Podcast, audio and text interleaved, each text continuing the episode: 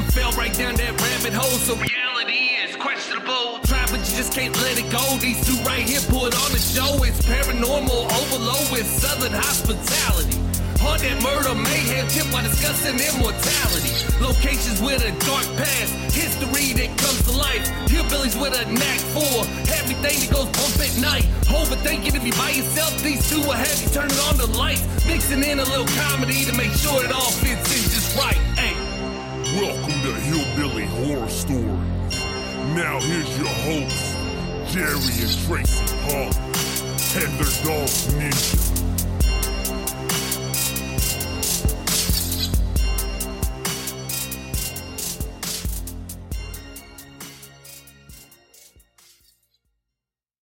Hey guys, it's Jerry from Hillbilly Horror Stories. You know, we always try to turn you guys on to the best paranormal podcast out there. With that said, do you like stories of the strange, the weird, and the unexplained?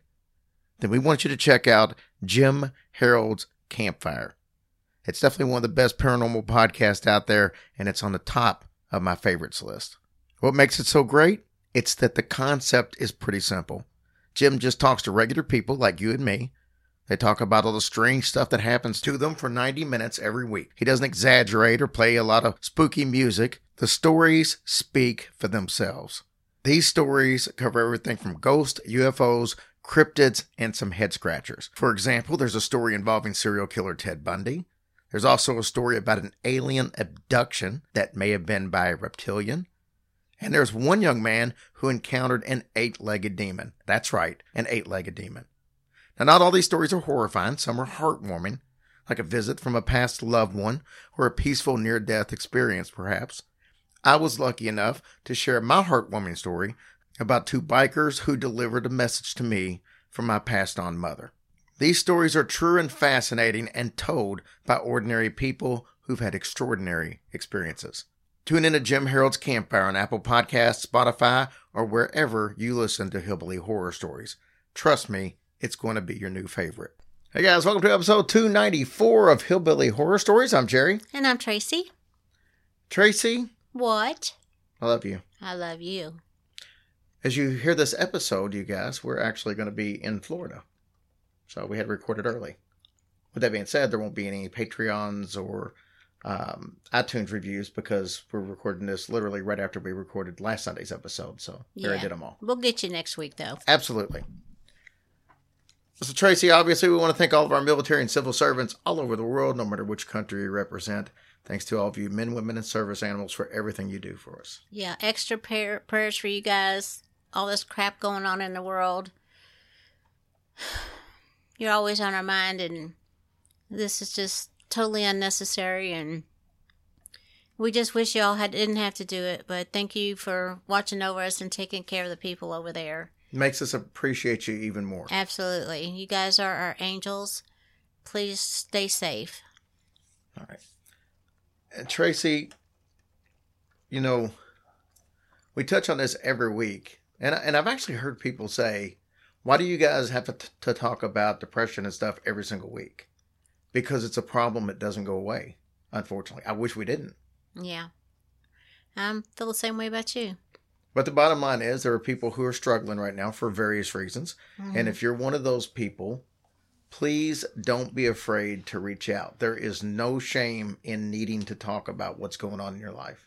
Absolutely, guys. We're here for you day and night. Our group is there for you guys day and night. Please don't think it's a burden. Don't think it's, you know, that you're bugging people. It's not that at all. We want you to reach out. Yep, 100%. And like I said, we, we, we say this on occasion too. If you're somebody who knows you have a friend or relative that struggles with depression or uh, any other type of mental illness, please pick up the phone and, give them a call and check on them. It's, it's, you know, you used to hear all the time and uh, like in, when it gets really hot in the summertime to check on your elderly relatives and stuff because it's bad when the heat gets out. Mhm. The thing ab- about mental illness is it's year round. Yeah. And honestly, you really shouldn't have to have a reason to check on your friends and neighbors. But You it's tough. just- I mean, I've got Yeah. best friends that I don't talk to all the time, and everybody gets busy in life. So I completely understand it. But, you know, like I said, I know, um, you know, our friend Tanya, Mm-hmm. um, lost a, a nephew today. He was very young. He had a debilitating disease that, where they knew that he was probably not going to make it much older than his teen years. And unfortunately, he's got a sister that's got the same illness. Yeah. that's bless a year younger than him. And as we're recording this, which will actually be last week by the time you guys hear it, but um, he passed away earlier this morning. And I know I talked to Tanya a little bit, and she was very distraught, as you could imagine. She's Mhm. helped take care of these kids for years Yeah. and it's just uh, she's going through a tough time and she needed to talk and she didn't hesitate to pick up the phone and call me Yep. and that's what i would prefer Mm-hmm. pick up the phone and call somebody if you need to and i promise you nobody's going to look down on you for it that's the problem is the stigma that people think that it shows weakness or something it's not weakness it's called being there you know Mhm. the like the song lean on me says Yeah. so Absolutely. You guys, please reach out. And if you would rather, you know, call the hotline number, it's 1 800 273 8255. You can text them at 741 741. We love you guys. Just please reach out to us. and of course for tanya and your family we're sorry for your loss Yeah, we sure are, honey. We love you. All right, so Tracy, tough transition, but we've talked uh, in recent weeks about us moving to Florida, and we're like I said, we're actually going to be in Florida when you hear this, uh, enjoying a little bit of time with our University of Kentucky Wildcats at the SEC tournament. Yes. Who's- so proud of them and the women today. The women, yeah, the women. Came back That's and beat butt. this. Just beat the number one team in the country and won their tournament. Yes. awesome. Awesome. But one of the cities that we've looked at as a possibly um, city to move to is Sarasota. Now, Sarasota is a little bit further um, down in Florida than what we will probably end up. So it's a little bit, a little bit warmer there, a little bit hotter. But I thought it would be cool to check out some haunted locations in Sarasota because, to be honest with you, we've looked at a lot of places in Florida over the last eight or nine years since we moved back from the Virgin Islands. But Sarasota was a city that I really didn't know about until recently. So I'm going to bounce around on some of these stories because Sarasota is a, a decent sized city, but it wouldn't real easy to find big stories. You will find there's some um, similarities in some of these stories as far as some of the people. It's like Abraham Lincoln turns up at 15 different places as his ghost. Oh, So you're going to see some of that around here. Oh, he as- got as- around, didn't as he? we get into yeah. I want to make sure we covered a little bit of everything in here. So we're going to talk about everything from Native American spirits to uh, colleges to schools. It's all going to be covered in here. So I we're think in colleges and schools are the same not thing. necessarily high schools. I meant. That's what I meant to say. Oh, I got you. Well, and actually, it's not even a high. It's a it's like a grade school all the way up to high. But that's neither here nor there. Thanks you for correcting me though on air. it was my turn. So, so we're going to start with a quick one. This is called, actually, they're all quick ones. So we're going to start middle and finish with quick ones. this is the Florida Studio Theater, and it's actually located inside of Keating Theater. And that's the oldest building that any of the stage companies use in Sarasota. the oldest ones, huh? Yep. Richard Hopkins became the executive artistic director at the, uh, we'll call it the FST from this point on because that's long, in the early 1980s. And he came in after Joe and Marion McKenna saved that building that it resides in.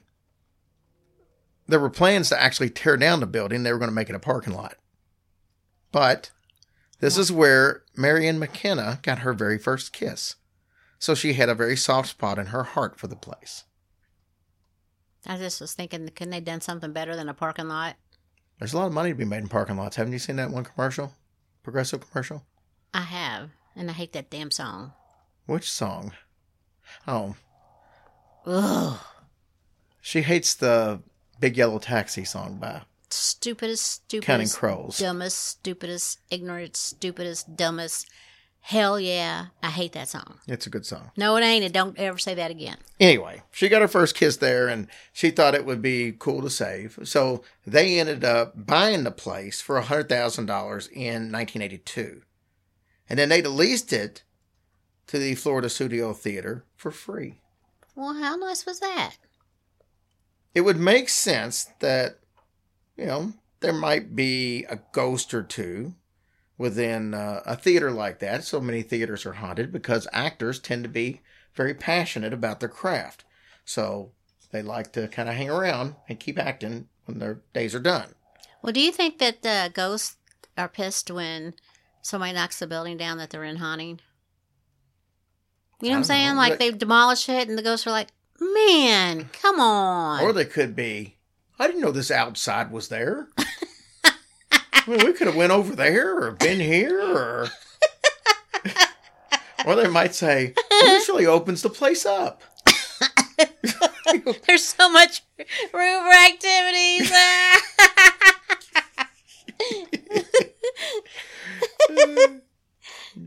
You're giddy. Uh,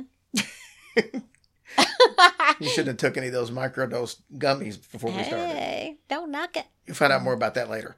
Anyways, Hopkins said that there were more than a few spirits when he got there. It's funny because it's like nobody before he got there in the 80s ever talked about it being haunted. Mhm. But then McKenna's by the building. He comes in shortly after. And then they ask some other people, hey, is there any ghosts around here? I'm like, uh, no. But that's because, well, I'm going to tell you why.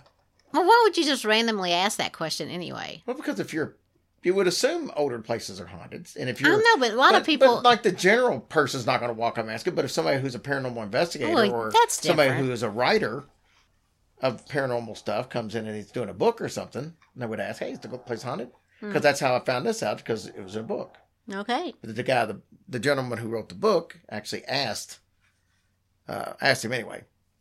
you always get me so sidetracked. I'm sorry. Anyway, long story short, there's not ghosts there today, supposedly.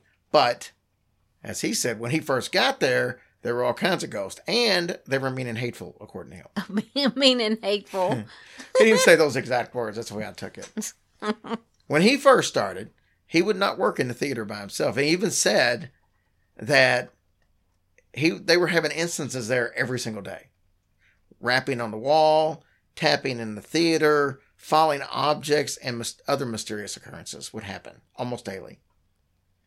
Now he wasn't the only one scared. No one wanted to be in a theater alone. As a matter of fact, they adopted a buddy system to make sure that no one was ever in the theater by themselves, especially late at night when it was time to lock up after a late night rehearsal. It got so bad that Hopkins and his associate, by the name of Kate Alexander, took matters into their own hands. Tracy, what do you think they did? I don't know. Well, that took a lot of thought on your behalf. Hmm. They used their own money to hire priests to cleanse the building. Hopkins said that they found some nasty things there and they had to actually come back twice, and it took five years before things finally stopped. If they had to come back twice and it took five years, they didn't do a good job. Uh, either that or them ghosts are stubborn as heck. Apparently, in those early days, there were spaces in the building that were unused. And according to these um, priests that came in and tried to either exorcise the place or cleanse it or however you want to do it, they said the majority of those spirits were actually in those places that were unused. So it's like they were hiding out in, like that's where they were during the day or something. It's like hmm. that was their, at nighttime they would clock in and then go hunt people. And they also said that most of the spirits were evil. And I hate I hate when people always just say, "Oh, these spirits are evil" or "These are demons," because I don't think that's always the case. I mean, Well, these, probably not. I mean, when this guy was talking about the hauntings that was going on, it was knocking on walls and rapping and tapping and things falling. That don't really seem Yeah, evil to me. that's tame. Yeah, very tame. Anyway, I just it annoys me that everybody wants to list all these things as evil spirits or so. I just think that's poppycock. Anyway, now we're just going to move to a regular haunted house story, but it involves possible Native Americans. Okay. Lisa and Mike Evans, they live in a house that was built in 1951. It's not that old. No. They like their neighbors, including the three Calusa Native Americans that they believe dance in their backyard. Oh, that's they're very nice. Yes. They believe that they may have died as long as 5,000 years ago. The Calusas are thought to be the first humans that inhabited Florida. They lived all up and down the Gulf Coast from about 3000 BC until the 16th century. They were a highly evolved society that lived mostly on sea life rather than land. animals on land. Oh, So a lot of fish and stuff yeah. like that. Right. Fun fact, they actually started the very first Long John Silver restaurant. Stop. I'm just kidding. It was uh, Red Lobster. Anyways, Yeah. they would actually trade with the Tequesta Native Americans that were on the Atlantic side of Florida. So it's like they would get stuff from that side and Oh, okay. trade back and forth because Mhm. they were on the Gulf side. By the time Ponce de Leon actually got to Florida in 1513, there were more than 100,000 Native Americans in Florida, and 20,000 of those were the Calusa tribe. They would travel to the Caribbean in huge dugout boats. Think about that. First of all, from where Sarasota is to the Caribbean is a nice little haul What's a dugout boat? it like where they would take a tree and just hollow it out and leave the bottom part of the tree. Look at them being so smart. That's what I'm saying. They were an advanced society. So not only were they doing that, but they were going places that I don't even know how they even knew it existed. mm-hmm. Because I mean, you just get in and just keep going till you find something. I reckon. When you don't know where you're going, then it's not, not like they had Google Maps. Mm-mm. So, anyways, they would go, like I said, as far as the Caribbean and do that kind of stuff. They would live on homes that were built on stilts for protection from uh, the high tides. Mm-hmm. I mean, that's genius in its own right. Right. And that's where we got it from, I'm sure. Oh, I'm guarantee. They had religious festivals, and they had these big elaborate ceremonies, which involved dancing and wearing masks of uh, animals and, and other types of people. Not like they didn't cut a wolf's face on. them. They had masks made like a wolf. Yeah. The Evanses seem to think that the three that have taken up residence in their home are from the Calusa tribe. And by their home, I mean their backyard, because they, they say that's where they see them at. 20 years after the arrival of European settlers, the Native Americans' population had dwindled to 11,000 in Florida. Remember, it was 100,000. Yeah. And in 20 years, it dwindled all the way down to 11,000. And most of them were Creek Native Americans. Was what? Creek. Oh, Creek. So, what do you think caused the dwindle of population? War? That's one of them. Uh, hungry? No, they wouldn't be hungry. They can get their own food. Uh, they quit doing it? no. Let me help you with this. Disease brought over from Europe. Oh. Most of these were illnesses and diseases that they had never had here before. The other main cause is they were shipping the Native Americans out of state to reservations. Oh, okay. Now, we mentioned there was 11,000 Native Americans in Florida at that time. Less than 70 of the Calusa tribes were left out of that 11,000. Less than 70, 70? people. Most of them lived in the Everglades. What remained for many years were the Calusas middens. M I D D E N S. Before you say something about mittens. middens. What is middens? Well, these are basically mounds that were trash heaps. So you you know what a burial mound is. Yes. It's where they would the Native Americans would bury and then they would build up a little hill over top of them. Mhm. And if you dug past that hill, then you would get the bottom Mm-hmm. or the bodies to the, uh, the well they did the same thing with their trash. Now, the thing there were also burial mounds by the way, but these um were primarily made up of seashells and broken pottery. So it's like if they broke pottery, they would take it there. But instead of just throwing stuff wherever, Yeah. they had like a central place to take their trash. A heap. But yes, but their trash was primarily just seashells from where they got their cooking Mm-hmm. and Well, that's the- nice, though. and stuff that they broke, which was like pottery and stuff. Yeah. So they would put all that stuff there, and then they would Mhm. eventually cover it up with dirt. Like I said, there was also burial mounds too, uh, but most of those, unfortunately, were bulldozed over Oh. when it was time to build new construction in Florida as it Mhm. grew. There are a few left today. Uh, for example, there are they're at India Mound Park, and there's some at a place called Spanish Point. As a matter of fact, in Spanish Point, they have a midden there, and part of it is cut away so you can actually look into it and see what's there. Oh, that's cool. Yeah, that would be cool. So back to the Evans house. Lisa said that she's sure that these three Native Americans are Calusa because she has seen plenty of artifacts and pictures in museums to Mhm. know how they would be dressed and stuff like that. She thinks that her home was actually built on a midden because she has seen uh, a lot of stuff there. Like when she's digging in the yard for stuff, she comes across a lot of shells and stuff that shouldn't be there unless it was part of a midden. Well, that, that's a nice find. Yeah.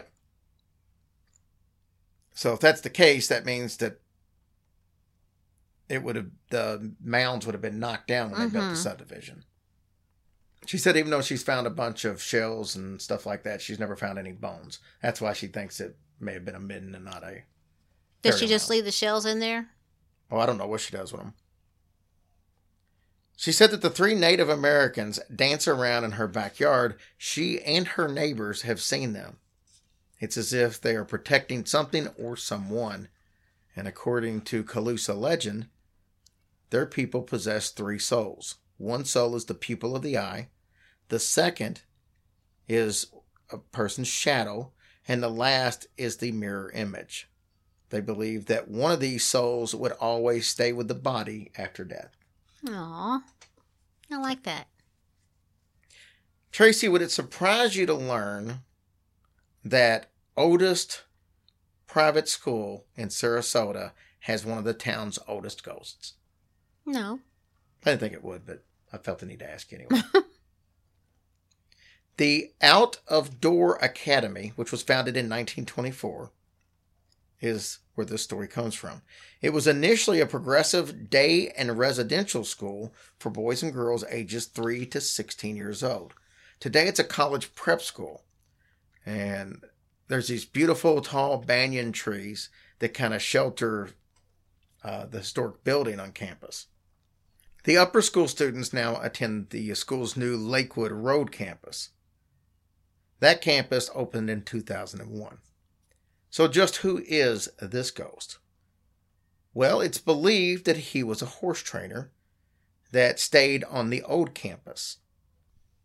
The spirit can often be heard talking to horses. There have been reports of hearing horses trotting along the street late at night when no one's out there and no sign of horses. So there's not a lot to go with that one, but Mm-hmm. while we're on the subject of schools, let's talk about New College. This tale was passed on by a professor at New College. New College is a liberal arts school, and it sits just south of the Ringling Museum complex. Here's a fun fact for you. Some some of you might know this already, but I didn't. For 30 years, Ringling Brothers and Barnum Bailey Circus was based out of Sarasota, Florida. No clue. But let's get back to New College. It was founded in 1960 as a private college for an academically gifted students. In 1975, it became part of the state of Florida system. It's been named one of the best bargains in higher learning by Business Week and Money magazines. Good for them. Part of the New College campus was originally the Caples Estate. Now, that's the smallest estate in the museum area. Apparently, right there, there's a bunch of museums. You've got the Ringling Brothers Museum, and all that is right there together. And uh, this was one of them. It belonged to Ralph and Ellen Caples. Now, most people think Ralph is the one that haunts the school. He actually worked for the railroad when he arrived in Sarasota in 1899 with his wife, and he loved it so much he decided to stay. By 1909, the city was growing, and so was he, at least financially. I don't know how, if he could have been getting bigger or fat, I don't know. But financially, it's growing. yeah, he was growing. he kept buying land to promote the resort town because Sarasota was really starting to take off. It's Mhm. a beautiful place. Actually, I, I watched a video the other day that said it was uh, that listed the top 25 places in Florida to retire, and they listed Sarasota as number one. Nice. It was actually he and Charles Thorpe who persuaded John and Charles Ringling to come to Sarasota in 1901. Ralph Caples died in 1949, but his wife lived there in that um, mansion until she died in 1971. That's 22 years. I was later. gonna say that's a long time after. Shoot. But I don't know how old he was. He might have been fairly long, fairly young. He might have been in his fifties or something. Anyway, the property was then deeded over to New College after she died. The Ringling estate is right next to this property, and it eventually became part of the University of South Florida, which is based out of Tampa. So even in death, there's a connection between Ringling and uh, Capel. Oh Pretty wow. cool. Most of the sightings at, at New College happen late at night. There is movement in the halls, and there's often a sound of a piano playing. One night, the campus police heard the piano playing and they decided to check it out. But the piano seemed to be playing all by itself. There also may be another ghost at the college. A female student was walking by the former home one night and she saw a man up on a balcony and he asked why she was there. Hmm. Oh, and John Ringling, we talked about him. He does some haunting too, apparently. He's well, like, wait. Did she answer him? no, she just kept walking. Rude. But there shouldn't have been anybody there. That's a museum. I know. Anyway, but yeah, John Ringling, like you said, he's kind of like Abraham Lincoln. He apparently haunts everything, but he can often be seen at the John and Mabel Ringling Museum of Art. That's very cool. So that was most of the places that I had found that were haunted in Sarasota. There you go. So yeah, Just haunting here and there, ain't there? you got to be haunting something. you gotta be haunting something. Gotta be haunting something. What? Nothing. I'm just watching in amazement. Because you're jelly? Yeah. All right, guys. That's that story. And I don't think I did. I mention at the beginning. No. I didn't. Well, why didn't you make? I, I wrote it down. Dude, I can't do everything for you. Oh, whatever. Anyways, we have another awesome interview from a podcast called the Real Haunting Podcast. Noah comes on, and I keep saying this, but I keep finding these podcasters that have the most awesome stories. Mm-hmm. And trust me, when you hear this, he is an awesome, awesome storyteller.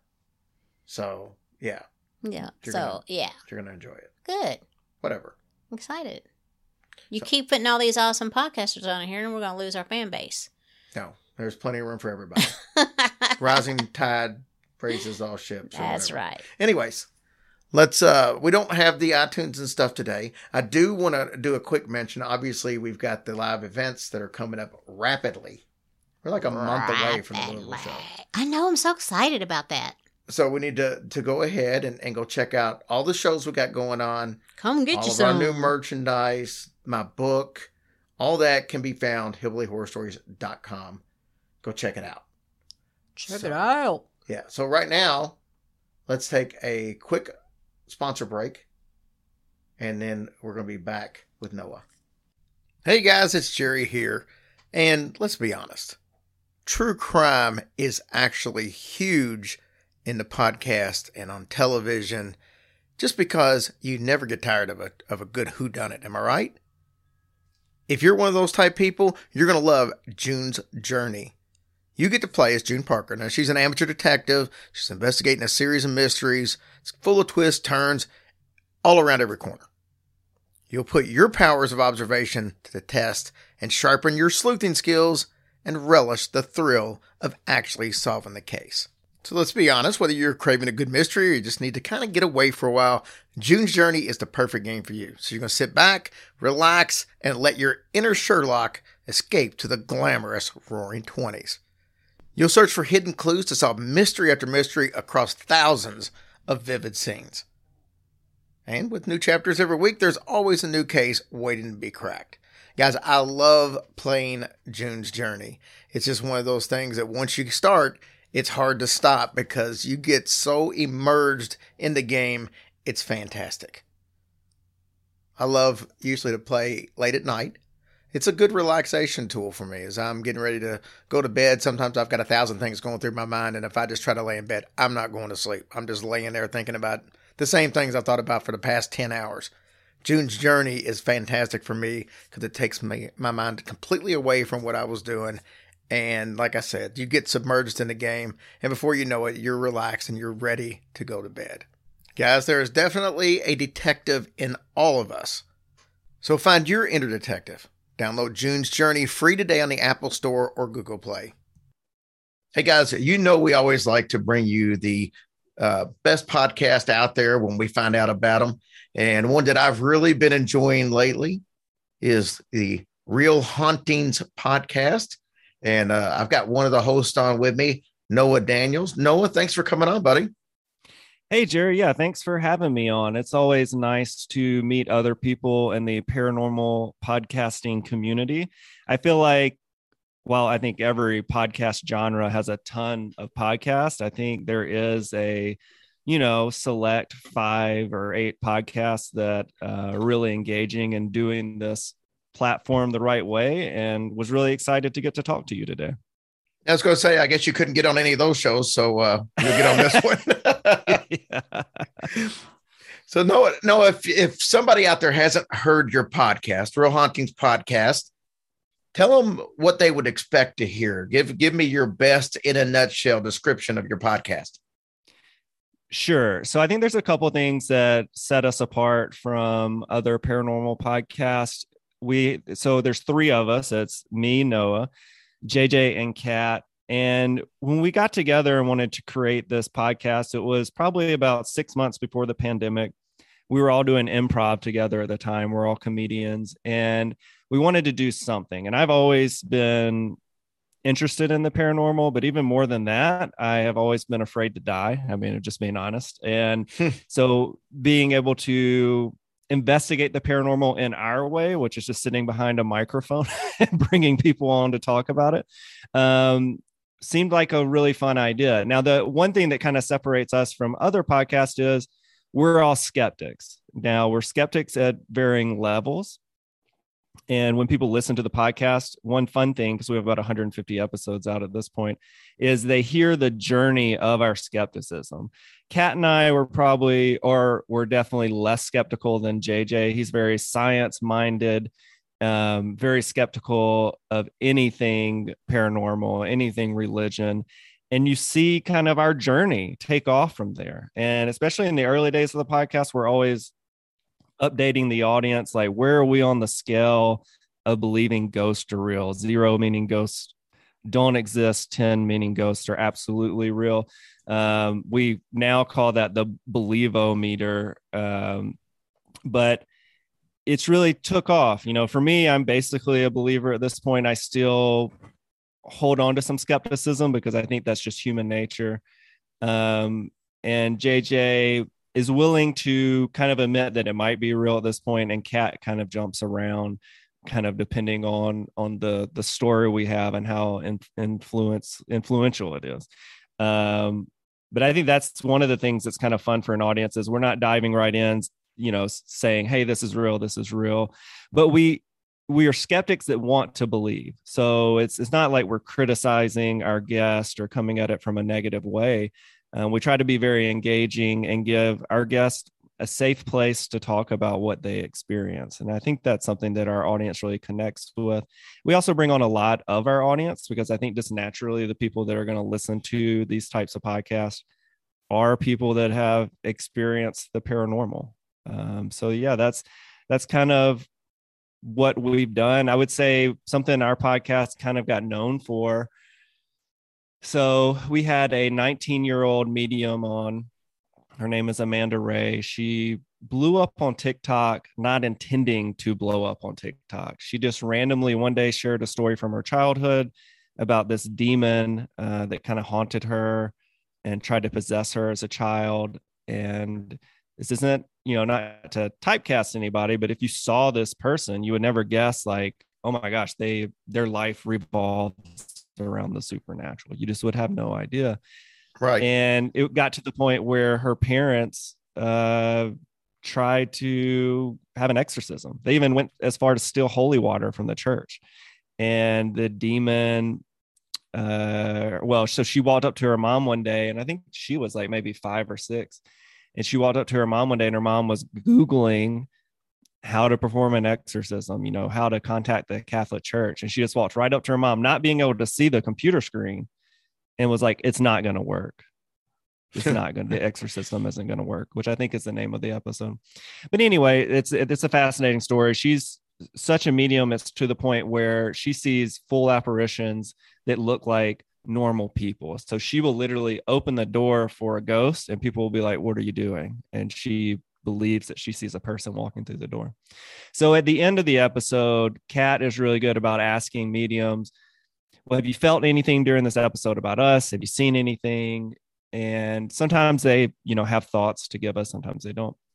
But Amanda said, Well, this whole episode, there's been an old lady between you and JJ. And so she starts describing the old lady. She's a smoker. She's got a robe on. And Kat kind of says it sounds like her grandmother.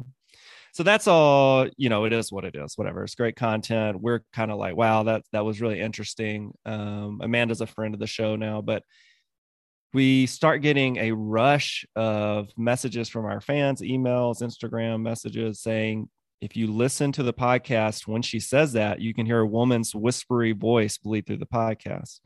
Now, I edit all the episodes. I didn't hear it in editing the first time through, which isn't a super big surprise because I usually edit uh, really late at night because of my work schedule. right. So I may, you know, so I just missed it. And all of us went back and we were like, yeah, that does sound like a whispery woman's voice. But, you know, we're recording over Zoom. We all kind of just go, it's probably an anomaly, right? Just some kind of weird thing that happened. But it's interesting. So, of course, we put it out to our fans fast forward, uh, we have JJ's brother on, who is like, whereas we're nice, his brother was like a, kind of a jerk skeptic, I'll say. And it was just right. us. We didn't have any guests on. You losers. So, yeah. And so it was just kind of a funny thing to watch them battle back and forth and whatever. So we tell him, hey, we had this thing happen on the podcast where this voice came through and we played it for him. And he's, again, you know, he's like, you guys are stupid, whatever. So in editing, I heard that time the voice came back through. And it was similar. Uh, it wasn't the same exact like wave file, but you could tell that whatever it was, it was the same thing, right? Okay, so that's weird. That's two times. Fast forward, we have a fan on who's talking about her house is haunted and she inherited um, like a, a, a chest uh, drawer set that is haunted. Um, I don't remember the exact story but anyway, she brings up the voice in the podcast. And I'm um, interviewing her with Kat and JJ, but I'm asking her questions. And I just see Kat and JJ stop and look at each other. And, you know, I'm trying to conduct traffic. And I'm like, what, what are they doing? They're messing up the flow of the podcast. Cause then the guest is like, me and the guest both were like, what, what are y'all doing? They heard the voice out loud in their room. And JJ's whole shtick up to that point was, well, I want to experience something. Everybody gets these experiences. I never get an experience. And almost immediately he was like, I don't want to experience anything after that. Um, and and that one did come through the podcast again.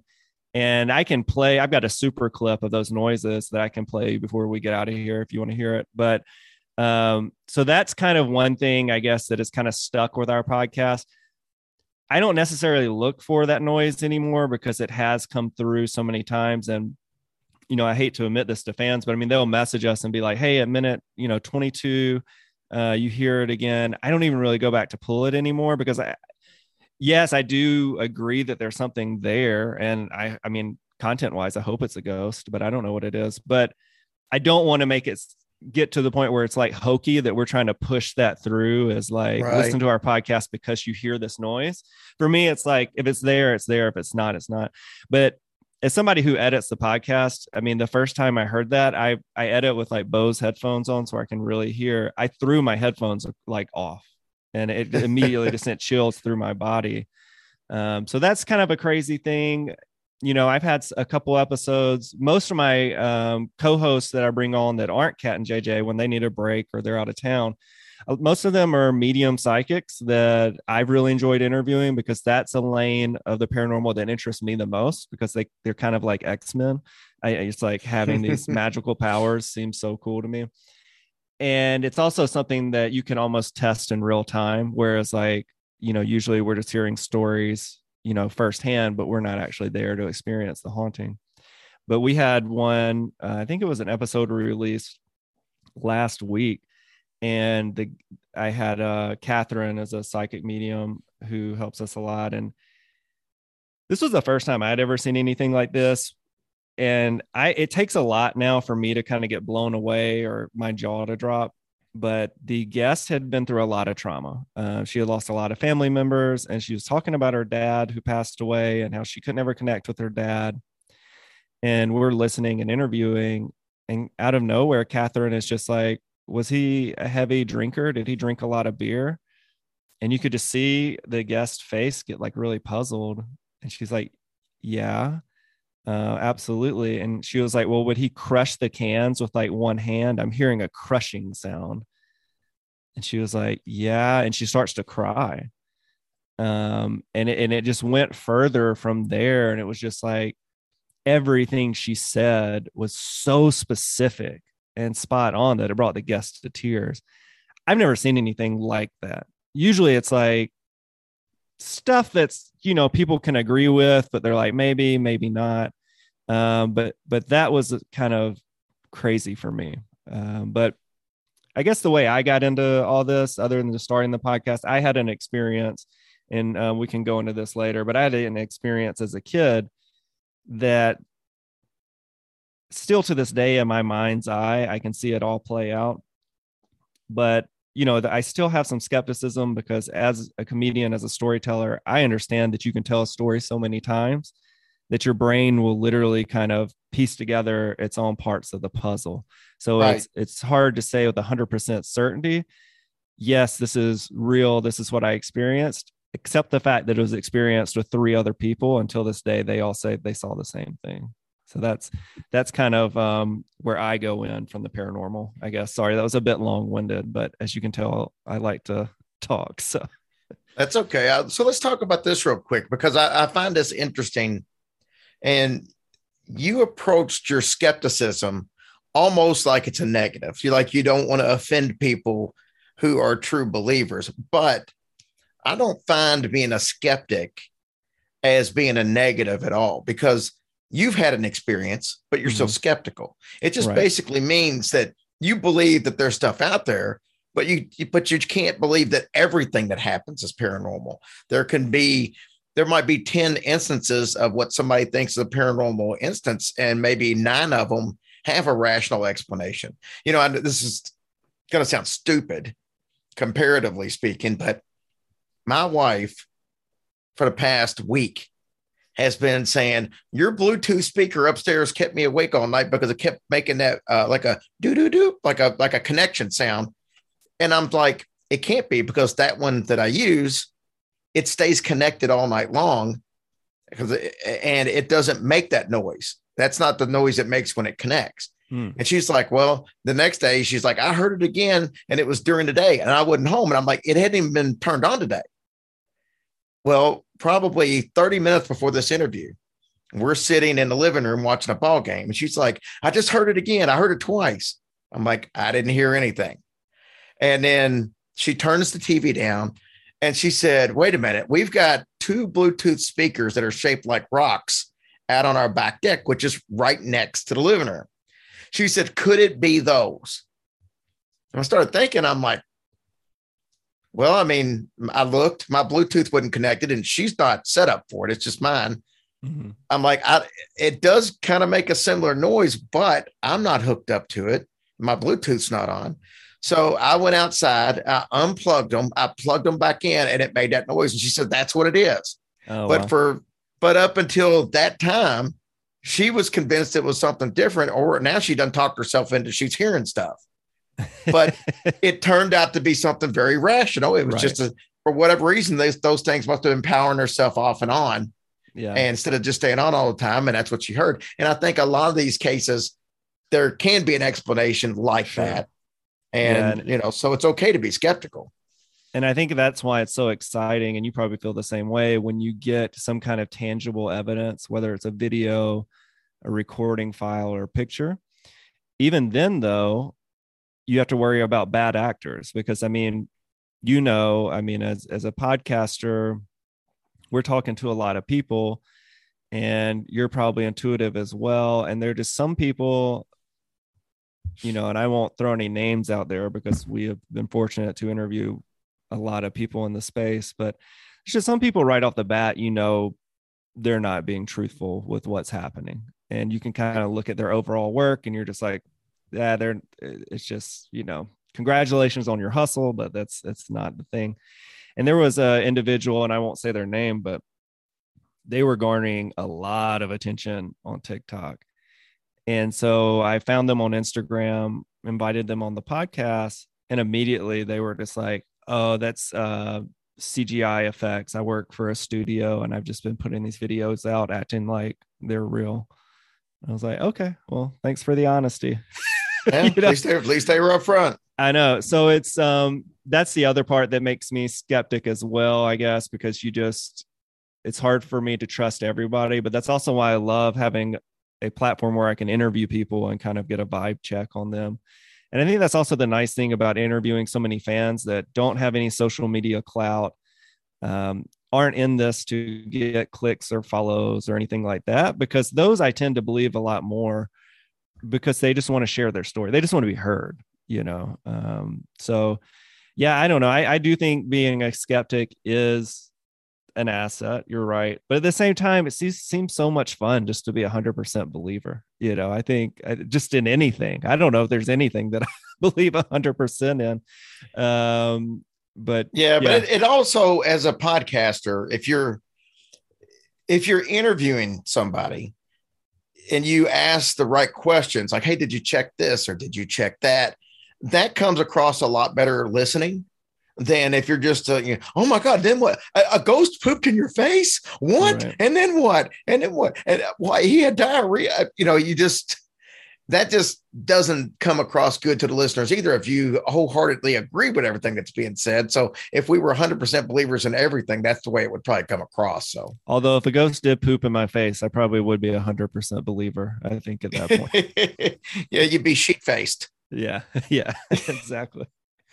But um, yeah. So you want me to tell my story? Yes, yes. I've, I've, we've, we've went all around the, the uh, angles here with the skepticism and stuff. So yes, now let's hear the story. Sure. So I was 10, between 10 and 12, and I grew up in Mississippi. I had a friend who his family had a, a- just a giant house. It took up the entire block in this small town, a town of about 15,000 people. And it was always rumored that the house was haunted. Um, as you can imagine, an uh, antebellum mansion in Mississippi probably has uh, uh, some dark history to it. Probably so. know. Um, one interesting fact about this house, it had an elevator in it, and in the middle of the night, it would turn on, go up the stairs, and open and close and go back down. You know, was that just a malfunction, a ghost? I don't know, but it was it scared us as children. So my friend uh, had a younger sister and an older sister. The younger sister was maybe like two years younger than us, and she had a friend over. So we would play hide and go seek, but the kind of hide and go seek we would play, we go into his room, his bedroom, which was really big, turn off all the lights. Uh, there was no light that could enter. It was nighttime. So completely pitch black dark. Whoever was it would count to whatever, and everybody else would hide. Now, in this version of hide and seek, you could there was no base. The point was just to find them, right? So you had to find everybody. Last person, uh, you know, you find was it, or maybe the first person, I don't know. But anyway, so you had to find everybody. So I was it. I go in trying to find them, you know, looking under the bed and the closets. And then I see one of them take off running across the room. And I remember yelling out, like, aha, because you couldn't do that. That was cheating. And so I, I was going to be a jerk and like tag them really hard um, because I, I thought it was uh, my, my friend. And then my hand went through him or what I thought was him. And it- it's just so crazy. I, I just, I can almost feel it right now as I tell the story. And then as I did that, the head of this thing turned and looked at me and it had like these red reflective eyes. Um, the closest thing I can describe it to would be like a Jawa from Star Wars. That was kind of the how I remember it. So I scream, everybody in the room screams. We all run out of the room and we go to what we called their playroom. We turned on all the lights and we all just sat in silence for what felt like an hour. Now I don't know how long we actually sat in silence, but it it felt like an hour and we just we just sat there and nobody talked about it. And then years later, before I started the podcast, my friend would um I, am in Atlanta. We're all in Atlanta. Um, my friend would come up and he still does. We'll go to a concert once every couple years. And we were going to see Metallica. And I asked him, I was just like, hey, do you remember from when we were kids? And before I could finish, he was like, the ghost. And I was like, yeah. He was like, yeah, I talk about it all the time. He's like, craziest thing I've ever seen. I was like, okay. So, I mean, that on one hand, that makes me think, okay, I did experience that. On the other hand, I'm like, are you really going to believe you put your hand through a ghost and it turned and looked at you you know because i and and i've thought about this a lot because i have been able to interview people with a ton of stories and we'll hear the craziest stories and people will tell us that they're a six on the believometer and i'm like how can you be a six? And you're telling me that you know you saw this winged demon in your yard uh, that 20 years later your brother got a tattoo of. Like how, how you know so I think part of it, or I think a big part of it is if I go and say, yes, I'm a 10, yes, that absolutely happened, then what else am I opening the door to mentally to believe in? Like how slippery is that slope for me? Because if if I'm saying this ghost thing went in and I was able to put my hand through it, I feel like it's going to be hard for me to say that anything isn't real at that point. Now, that's not the most logical way to look at it, but that's kind of the conclusion I've come to as to why I can't 100% say this story that other people remember as well is 100% true. I think though, as time goes on, you you know because I mean it just it's it's scientific proof that people can misremember stuff years mm-hmm. later. So you can also do it in reverse. And I, I, was having a conversation with my dad the other day about a building, and I, I swore up and down it used to be a Ponderosa restaurant, and I've been there, I don't know how many times. And my dad kept saying, no, it wouldn't. No, it wouldn't. And I was questioning myself by the time, you know, because we would, this would have been 20 some years ago. Mm-hmm. And I started questioning myself. And I'm like, well, maybe. And, and then I had to grab hold and like, no, I know for damn sure it was a Ponderosa restaurant. But that's what happens when you get some time and stuff. It's easy to start talking yourself out of stuff as it is talking yourself into stuff.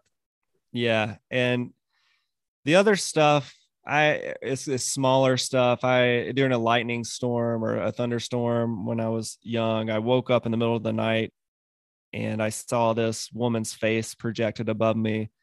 It was she was much it felt like she was much bigger than me and it was as if she was like screaming down in my face. Now I've since read that when you're startled and woken up like that, especially if it's like as the lightning flashes, it, it, your brain can kind of create imagery um, because you're still in REM sleep. And then I have also had um, a history of sleep paralysis and night terrors. For me, it's I I see a, a, a big spider drop down from the ceiling. Hasn't happened in a while.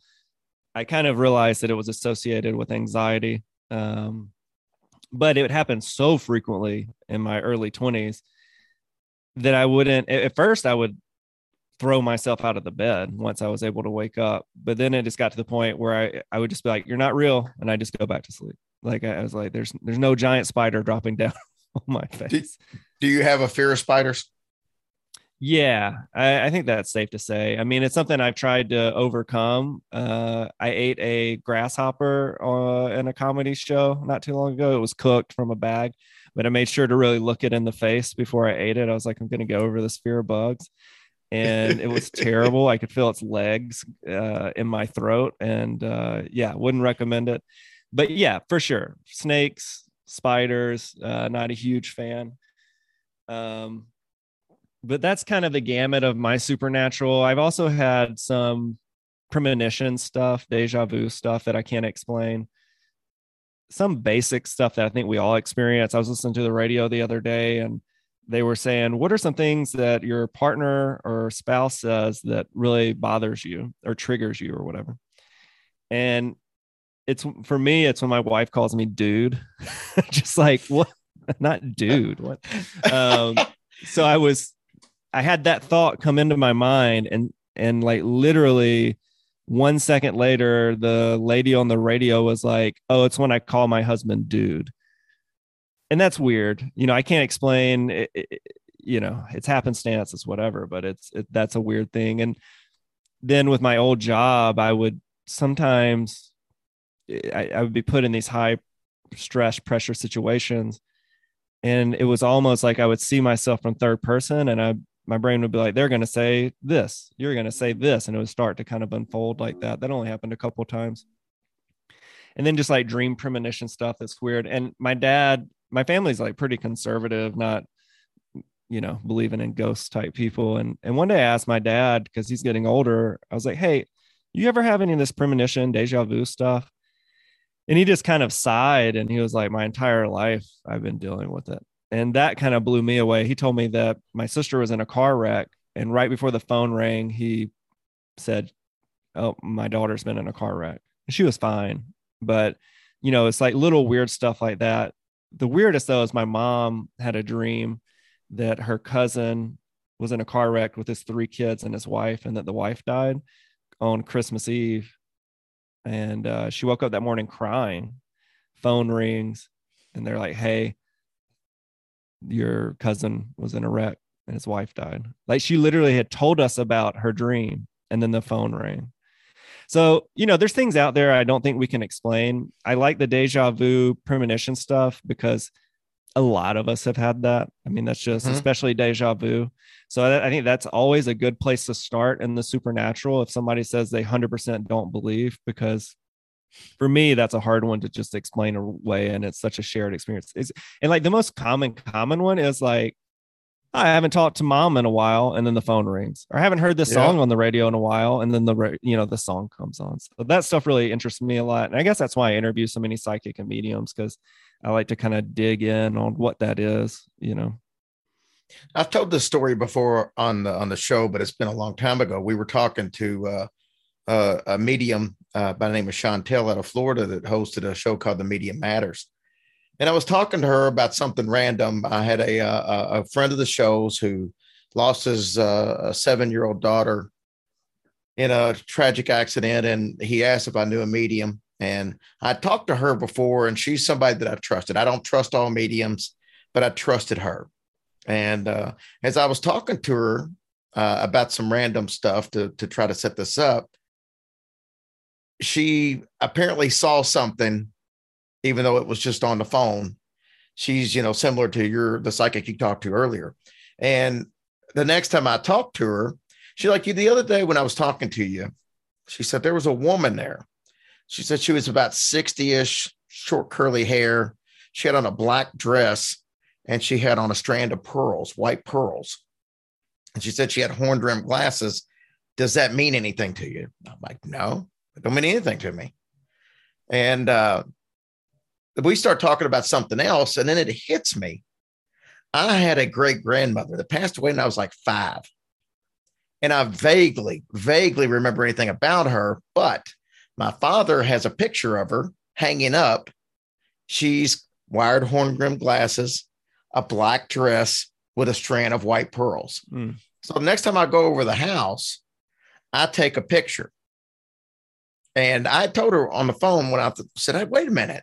And I said, my great grandmother, who I barely knew, was like this. Well, I went over to my dad's house about a week later. I snapped a picture of it and I just texted her, just texted a picture, no, nothing else. And she wrote back, Oh my God, that's exactly who I saw. And wow. It's just now you can give descriptions of people and might be vague enough to right. say, well, that could be anybody. This was dead on from the age to the type of dress to the there's not a lot of pictures that people have of a woman in a black dress wearing white pearls. That's yeah. not common. Yeah. But she nailed it completely to what this woman looked like. So yeah. Yeah. It's amazing. To me, that's the most fun. That kind of stuff is the most fun on the on the podcast. You know, those moments where you get to have an aha moment, especially, you know, like you you've done a ton of these episodes, and to still get moments like that, I think is, you know, at least for me, it's why I keep doing it because it's, it's there's just so much to explore um, within the paranormal field.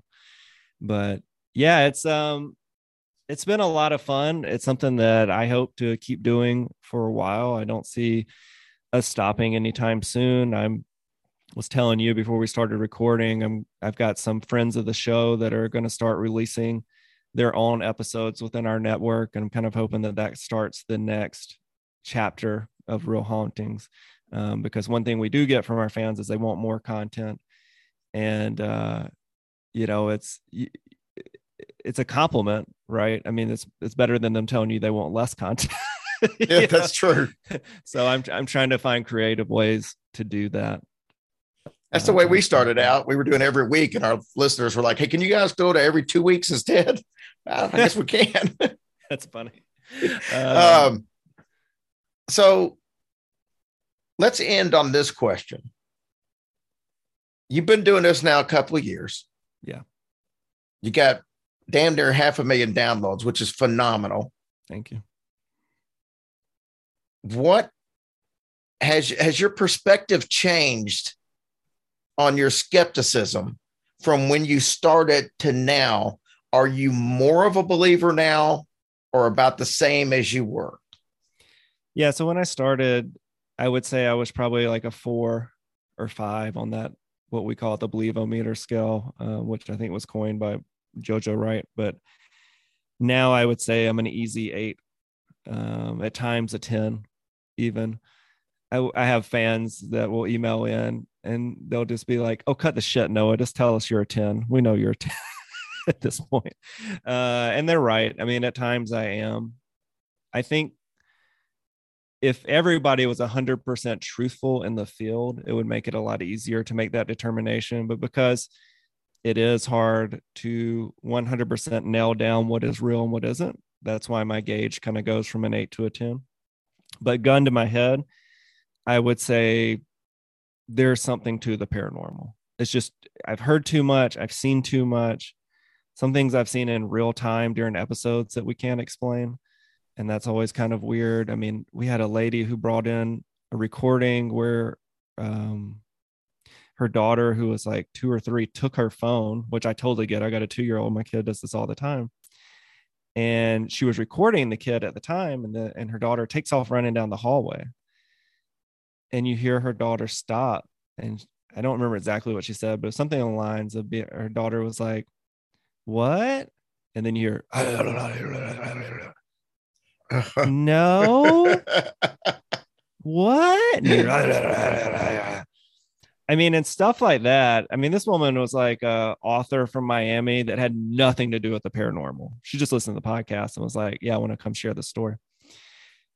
And I can't explain that. I 100% believe that she did not doctor that, you know, that that was the real, true copy of what happened. And yeah, it sounded like her daughter was talking to something spooky, you know. So that stuff, and then just seeing these mediums pull things out that I can't explain, um, and then just stuff that I've experienced in my, my own life, and and as you know, I mean, it's it's also a quantity thing. I mean, you just you hear so many week after week after week after week after week. I think anything you do of that nature, even if you were skeptical going in, if you are bringing on trustworthy people that you also like as human beings, um, you're not going to say you're a liar, you know? Right. So, I mean, if, if nothing else, they truly believe that that's what yes. they saw, even if it wasn't and that's and that's how it started out for me i would we used to do these wrap ups after episodes and and really try to dive into what we believe and what we don't and i would a lot of times i would say i 100% believe that they 100% believe the mm-hmm. story they just told us but then it started to get where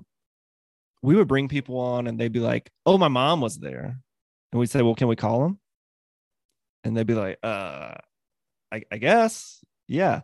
And their mom had no idea that we were about to call them. And then their mom would corroborate the entire story, you know. So there's something to it. I think when things get really grandiose, that's when I'm a little less likely to believe. Um, but but yeah, I would say gun to my head, I'm a believer. You know, um, I still have some skepticism, and it can still change. I don't put myself 100% in any camp, but but yeah, more more likely to be a believer than not for sure. Awesome. We're talking to Noah from the Real Hauntings podcast, and that's just Real Hauntings. I keep throwing the D in there, but if you try to look it up Well, that way, Yeah, so for the algorithm back in the early days before we were getting picked up just because of our volume. So the name of it is um uh Real Hauntings, Real Ghost Stories is technically the name. But we always just go by Real Hauntings for short because I think at this point you can pretty much search that and, and it'll come up. And you'll know yeah, it's us. I found it.